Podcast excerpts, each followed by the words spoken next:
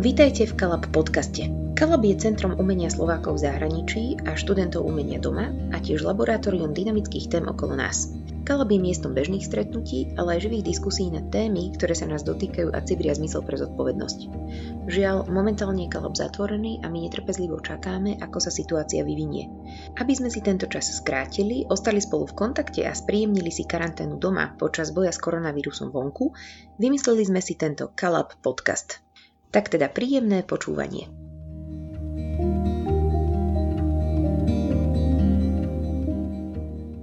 Vítajte pri počúvaní Kalab podcastu. Moje meno je Andrea a mám tu na starosti knižný klub.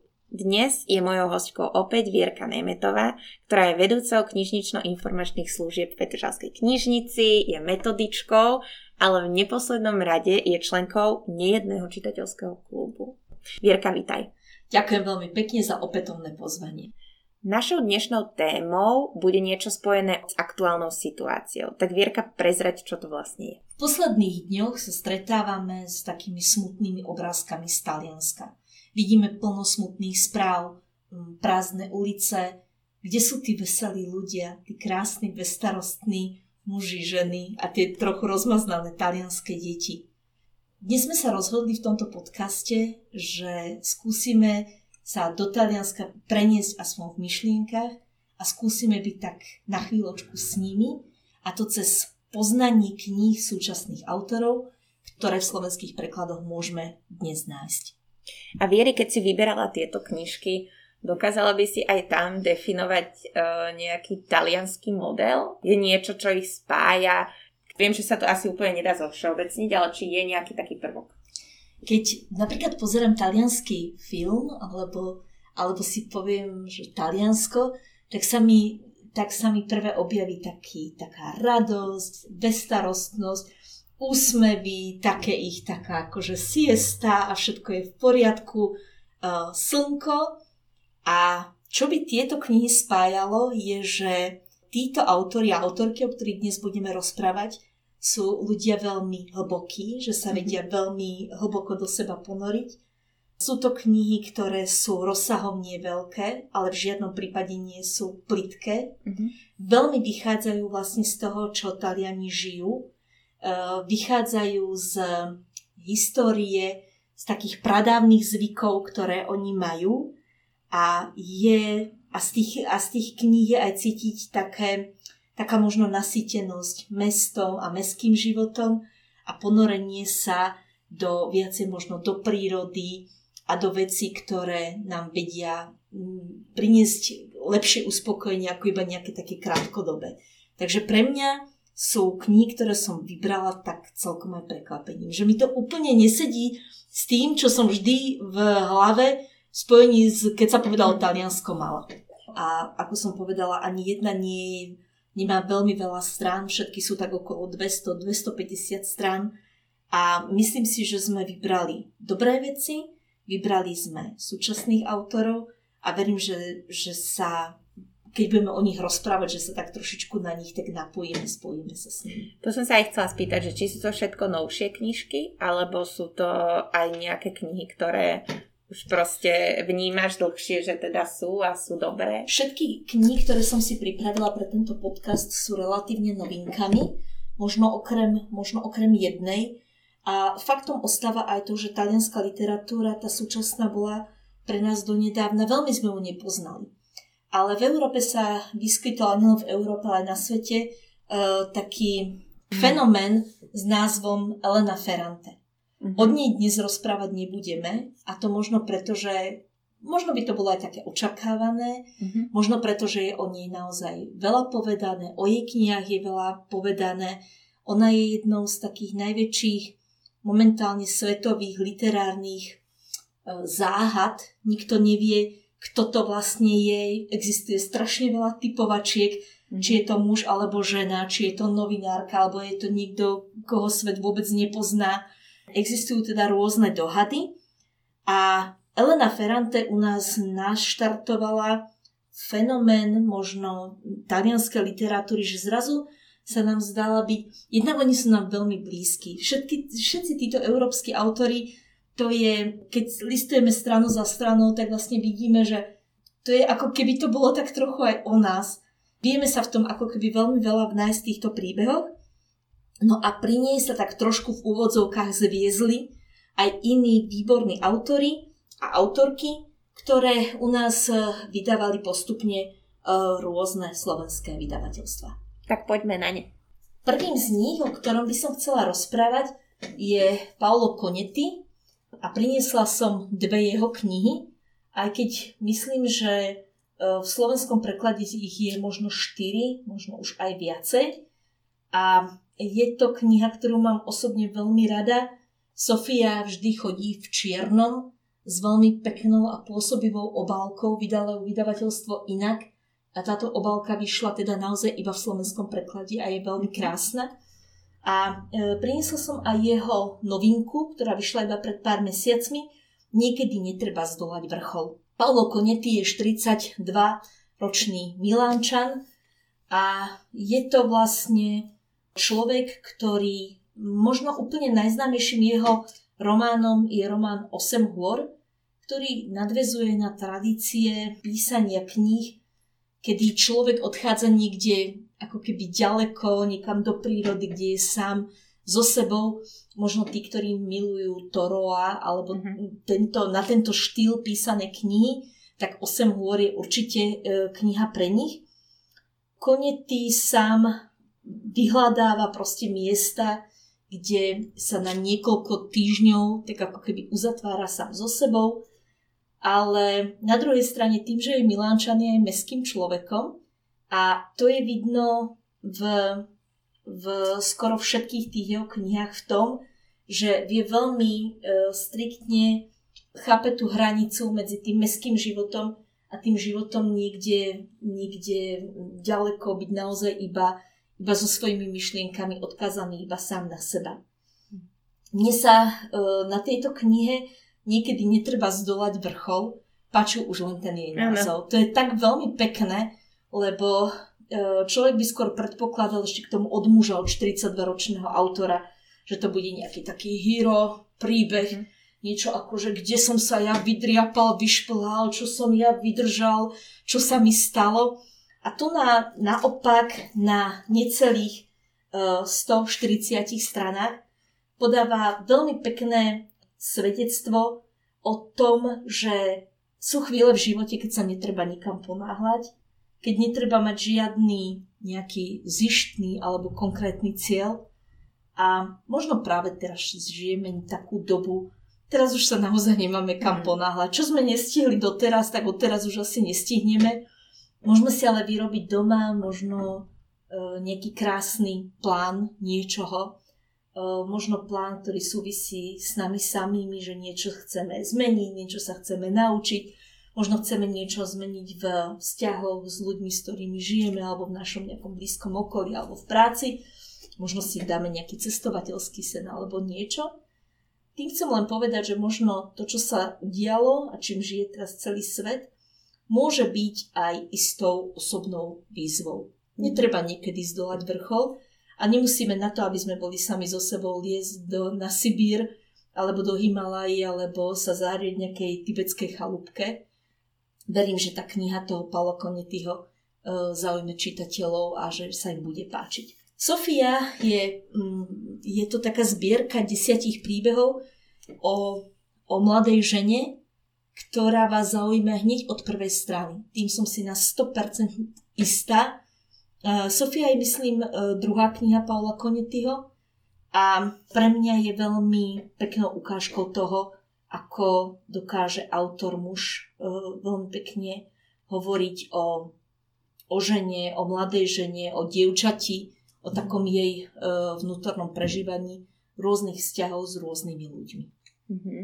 Inak pri tom, čo si mi hovorila, ma napadlo, že dala si si prípadne, ak to není tajné, aj ty možno na toto obdobie nejakú takú výzvu? No, začala som viacej si vyšívať, uh-huh. že keď pozeráme doma uh, televíziu alebo počúvam audioknihy, tak pri tom vyšívam.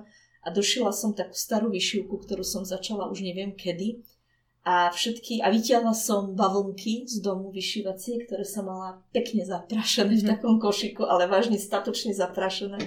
tak sa teším z toho a mám z toho radosť a to preto, že ja niečo vyšijem a moja mamina, ja jej vždycky tú vyšivku posuniem, tak ona mi ju obhrúbi a obhačkuje. Mm-hmm. Tak to mhm. mám, že to bude naša spoločná korona práca z týchto dní, že ma to vlastne spája s tou mamou, s ktorou teraz v týchto dňoch vlastne nemôžem byť, nemôžem mu tak naštevovať, ako by som chcela, mhm. ale že budeme mať potom spolu niečo spoločné.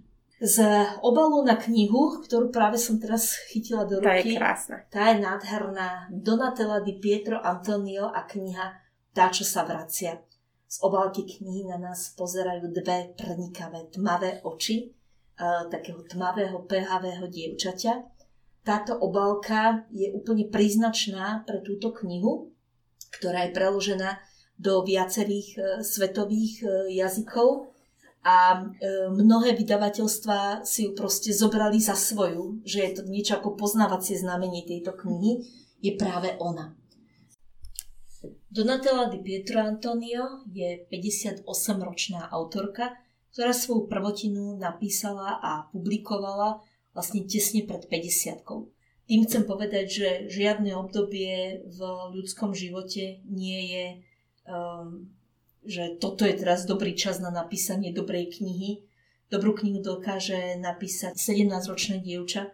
Spomenieme si na mladučku um, Saganovú, o ktorej, ktorá bola témou našho posledného knižného klubu v Kalabe. Výbornú vec dokáže napísať aj človek, ktorý je pomerne vo veľmi vysokom zrelom veku. Teraz ma napadá práve česká autorka Kvieta Legátová, ktorá svoju poviedku Jozova Hanule publikovala uh, hodne po 80 a stala sa predlohou vlastne k doslávnemu filmu českému Želári.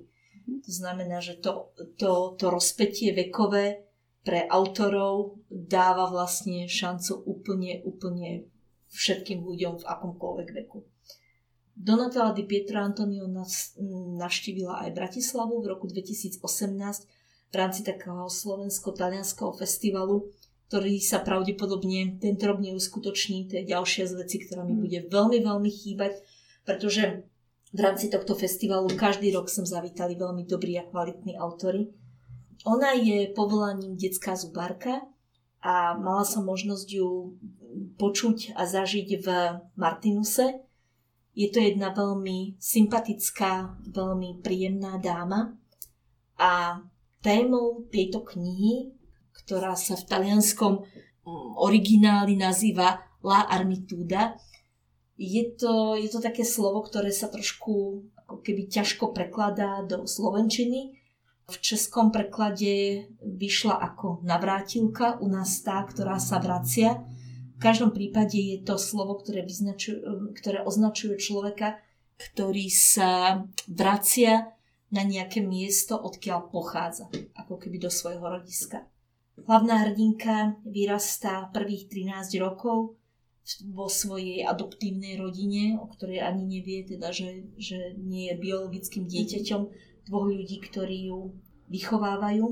A zrazu zo dňa na deň, ako keď máte strih na podcaste, mm-hmm. uh, ju jej otec zoberie do auta a vyloží ju pred dom a povie, že toto je tvoj dom, toto sú tvoji rodičia a toto sú tvoji súrodenci. Je to neuveriteľný šok a Mama s otcom ju neprivítajú so žiadnou otvorenou náručou. Všetci ostávajú úplne proste s otvorenými ústami a nikto nevie, čo má robiť. Je to veľmi pekný, citlivý príbeh, citlivý, ale pritom e, pomerne sugestívny a drsný. Nie sú to žiadne selanky, ale to myslím si, že tiež je tak celkom príznačné pre tých talianských autorov, aspoň tých, ktorých my poznáme z prekladov do Slovenčiny, že toto nie sú žiadne e, zalúbené romániky, nie je to niečo oddychové. Za všetky knihy, o ktorých dnes budeme hovoriť, dám ruku do ohňa, že keď ich prečítate, tak na ne len tak ľahko nezabudnete. To na 100%. Takže tá, čo sa vracia, naozaj príbeh, ktorý odporúčam a vydalo ju opäť slovenské vydavateľstvo iné. Dobre, tak môžeme ísť na ďalšiu. Mm-hmm, má tiež veľmi peknú obálku, čo je opäť ťažko, keď to hovoríme takto, keď to ľudia len počujú, ale tak napašmeme ich, aby si to Určite doma, a, a keď budeme tento podcast zverejňovať, tak určite nejakú fotečku dáme tých obalok, aby ho videli. Michala Murgia je moja e, rovestníčka, je to 48-ročná autorka, ktorý už pred nejakým časom vyšiel tiež útlý román, ktorý e, je vo veľmi veľa prekladoch a volá sa Akabadora. Toto je naozaj slovo, ktoré sa neprekladá, ktoré toto slovo, táto kniha sa týmto slovom označuje vo všetkých aj tých prekladoch do iných svetových jazykov. Je to príbeh mladého dievčaťa, malého dievčatka, pre ktoré si príde staršia žena e, z dediny a zoberie si ho do, svojej, do svojho domu, vypýta ho od rodičov a povie, že, že by chcela, aby bola jej cerkou. Tá staršia žena žije úplne sama a potrebuje k sebe niekoho, možno trošku spoločníčku, možno aj pomocníčku, proste človeka, ktorý by žil s ňou v tom dome. Napriek tomu e, hlavná hrdinka neprestáva byť dcerou svojich rodičov. Tento vzťah sa možno trošičku ako keby e, ťažko pre nás stredoeurópanov vysvetľuje, ale vraj na Sardínii pred nejakým časom to bolo úplne normálne a nikto sa nad tým nepristavoval. Že keď bolo v nejakej rodine veľmi veľa detí a niekto iný požiadal rodičov, že treba od nejaké dieťa ich sa postará a ho vychová a dá na neho pozor, ale neprestane byť dieťaťom tej rodiny, takže vlastne na takýto nejaký zvláštny, neviem čo to je, vzťah proste mm-hmm. pristúpili. Je to niečo, čo vychádza z takých starých pradávnych zvykov, ktoré tam majú, ktoré tam majú a vlastne autorka nám to cez tento príbeh krásne vysvetľuje. Takže tu máme aj také kultúrne okienko do histórie talianských rodín. Môže Možno. byť, áno, môže byť aj takto, hej. Dobre. Je to kniha, ktorá Viem, že keď som mu dávala čítať aj svojim iným kamarátkam, priateľom a známym, nie úplne. Uh-huh. Každého oslovila, nie každý bol z nej tak, taký unesený ako ja. Tento príbeh je pre mňa takým vyjadrením toho najsilnejšieho ženského princípu, aký som vôbec v literatúre našla. Generácie žien, ktoré stoja pri sebe, vedľa seba, podporujú sa, rozumejú si, keď sa aj predtým deti rodili, tak e, pri tej žene stála vždy nejaká iná žena, ktorá jej pomáhala, nejaká buď babica, alebo proste nejaká múdra žena, po prípade mama, sestra, kdokoľvek bol na porúdzi. A keď človek zomiera, tak môže si k sebe zavolať opäť ženu, takú sprevádzačku, ktorá ho vyprevadí na druhý svet. Tak ako sa narodil, tak takisto aj zomrie. Za akých okolností sa tieto akabadory, tieto sprevádzačky k ľuďom volajú, kto si ich zavolá a aká je ich rola, to všetko krásne vyčítate z, z tejto utlej novely, lebo ani nie je úplne románom. A niektoré veci predsa len autorka necháva tak trochu ako keby medzi riadkami. Nie je to všetko úplne polopatisticky opísané, čo je tiež vlastne krása tej knihy a toho príbehu. A je to vlastne realita, že existuje takáto funkcia? Bola to normálne súčasť tej kultúry mm-hmm. a Mhm. myslím si, že nie len v Taliansku, na Sardínii, ale myslím, že je súčasťou aj iných kultúr. Nechcem úplne spoilerovať, nechcem vám prezrádzať, ale možno už tak trošičku aj tušíte, že o čo tu ide a myslím si, že sú to veľmi dôležití ľudia. Mhm. pretože určite je veľmi dôležité, že tak ako sa človek e, narodí, tak aby možno ako sa dá, možno trochu v pokoji a v takom nejakom a bez bolesti odišiel zas na to druhé miesto. Hlavná hrdinka tej knihy vlastne nikdy jej to tá stará žena, u ktorej žije, až tak úplne nikdy neprezradí a to, o čo tu ide, sa dozvie tak trochu takým, takým šmírovaním, takým Mhm. pozeraním sa, že ide za ňou, nedá jej to pokoj. Vierka, a napadla ma aj taká otázka, ako je to vlastne s prekladmi z taliančiny do slovenčiny? Nemáme núdzu o prekladateľov, máme nejakých, ktorí toho prekladajú viac a sú už tu známi. Uh-huh. Uh, myslím si, že prekladateľstvo taliančiny a slovenčiny študuje pomerne dosť ľudí a ho má vyštudované. myslím si, že o prekladateľov núdzu nemáme a máme obrovské šťastie, pretože máme minimálne dvoch výborných prekladateľov. Je to manželská dvojica, Stanislav Valo a Miroslava Valova. Pani Valová pracuje ako riaditeľka Literárneho informačného centra tu v Bratislave. A pán Stanislav Valo je z tejto mojej kôpky šiestich kníh, ktoré som priniesla, vlastne autorom hneď troch prekladov. Mm-hmm. A to je preklad e, Nikolu Amanityho a tiež aj Paula Konetyho. A je to človek, ktorý prekladal a robil tak ťažké preklady, ako sú napríklad romány Umberta Eka. S Umbertom Ekom sa aj poznali, písali si, vždy keď bola nejaká nezrovnalosť ako keby v preklade, tak viem, že spolu udržovali nejakú, kom, nejakú, nejakú korešpondenciu Čiže nikdy som o tom čítala alebo počula, tak podľa mňa to je dosť veľká vec. A som veľmi rada, lebo máme aj vlastne nových mladých prekladateľov vo vydavateľstve. Inak je to Peter Billy, ktorý vlastne pre, preložil druhú knihu Paula Konetyho. Sofia vždy chodí v čiernom a preklad uh, Donately di Pietro Antonio, on, on sa postarala Adriana Šulíková. Podľa mňa to mhm. urobila tiež veľmi dobre. Existuje v knižnom svete uh, niečo také, že už si viete povedať, že toto sú naozaj dobrí prekladatelia, alebo majú už taký tak niečo okolo seba, že si poviete, že knižka, ktorá je preložená týmto človekom, vieme, že bude fajn. Ja myslím, že, sú, že máme dobré, dobré preklady, že sú ľudia, ktorí majú cvenk. Uh, máme dokonca cenu Jana Holého za preklad to je už naozaj dlhoročná cena a nedáva sa len tak za nič. Dobre, a teraz pozerám, že nás už čaká autor a hneď dve knižky od neho. Uh-huh. Nikolo Amanity je uh, autor, ktorého máme ako uh, slovenskí čitatelia možnosť poznať z jeho románu, ktorý držím v ruke Ja sa nebojím a vyšiel už pred 15 rokmi v edícii MM v Slovarte. Vyšla ale aj minulý rok jeho taký dystopický román, ktorý sa volá Anna a obidva tie romány prekladal e, Stanislav Valo. Sú veľmi rôznorodé, ale obidve možno prepája jedna vec a to, že hlavnými hrdinami týchto kníh sú deti. Anna je dystopický román, ktorý trošku pri jeho čítaní možno budete mať také mrazenie v chrbtici, pretože hovorí o svete, kde všetci dospelí sú už mŕtvi a na Zemi po, práve po takom zvláštnom víruse, po takom zvláštnej mm. chorobe proste ostali iba deti. Román sa volá Anna, kvôli hlavne hrdinke, ktorá tu je, ktorá so svojím mladším bratom prechádza cez mnohé mesta ktoré vyzerajú veľmi bezútešne, proste tak ako ich poznáme z katastrofických filmov. Prázdne ulice, obchody s potravinami, v ktorých sa rozkladajú potraviny a zapáchajú.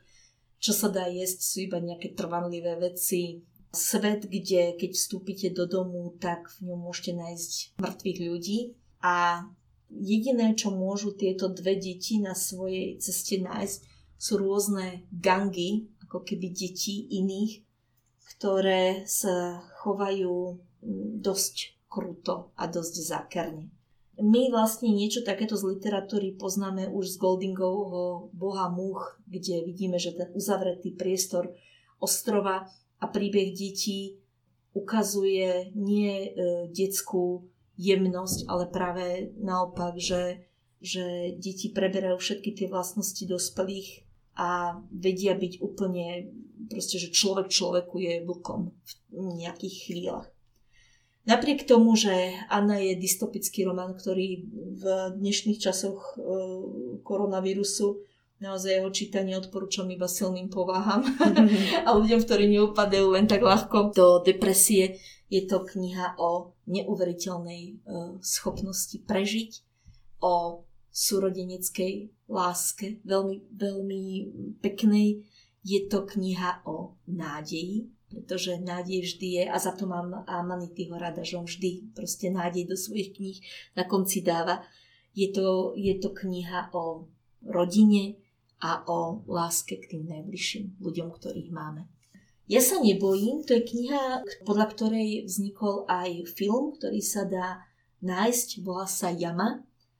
A pri jej čítaní Amanity je, to je majster opisov, keď mu uveríte proste, že ak ste na nejakej zaprašenej ulici bez slnka, tak to úplne cítite a ja sa nebojím, cítite horúčavu, letných dní, cítite spotenú košelu na, na, na chrbte, cítite, ako vám pod kvapka do tváre a je to príbeh, ktorý sa odohráva na takom mieste. To ani nie je dedina, ani osada, je to iba pár domov, ktorý žije pár rodín so svojimi deťmi. A tie deti sa tak spolu zgrupujú a hrajú sa na trošku tak odlahlejšom mieste a nájdu jamu, a v tej jame nájdu niekoho. A koho, to už vám ďalej nepoviem. Uh, sú, to, sú to naozaj veľmi, je to naozaj veľmi dobrá vec. Je to, je to kniha, ktorá hovorí o vzťahoch, keď sa dieťa alebo deti, dieťa sa dokáže proste vzoprieť ako keby aj dospelému. Je to kniha s, podľa mňa s celkom takým prekvapivým koncom, a s dejom, ktorý vás nenechá proste, ja neviem čo, zaspať a len takto knižku odložiť. Vieri, chválim tvoju dnešnú kombináciu. Verím, že aj tých, čo nás počúvajú, ale mňa minimálne si napašmala asi na všetko. Ja ti veľmi pekne ďakujem, že si opäť priniesla takéto typy. Teším sa na ďalšiu tému, aj keď trošku možno viem, aká bude, alebo možno sa nechám prekvapiť. A opäť na záver, ešte predtým, ako sa rozlúčime, by som naozaj tak chcela každého pozbudiť v tom, podporiť tých, ktorí nám tie knižky prinášajú, nejaké naše obľúbené knihkupectvá. Máme tu výhodu, že existuje množstvo e-shopov a nemusíme porušovať pravidla a výjsť z domu, ale môžeme si to v pohodli domova všetko poobjednávať a myslím si, že si urobíme dvojitú radosť a nielen nám, ale aj tým ľuďom, ktorí teraz prežívajú možno krušné chvíle. Tak teším sa na budúce viery Ďakujem ti, že si prišla. Ja veľmi pekne ďakujem za opätovné pozvanie a myslím si, že už máme tak trošku preddohodnutú tú tému, tak, e, tak máte sa, hádam na čo tešiť.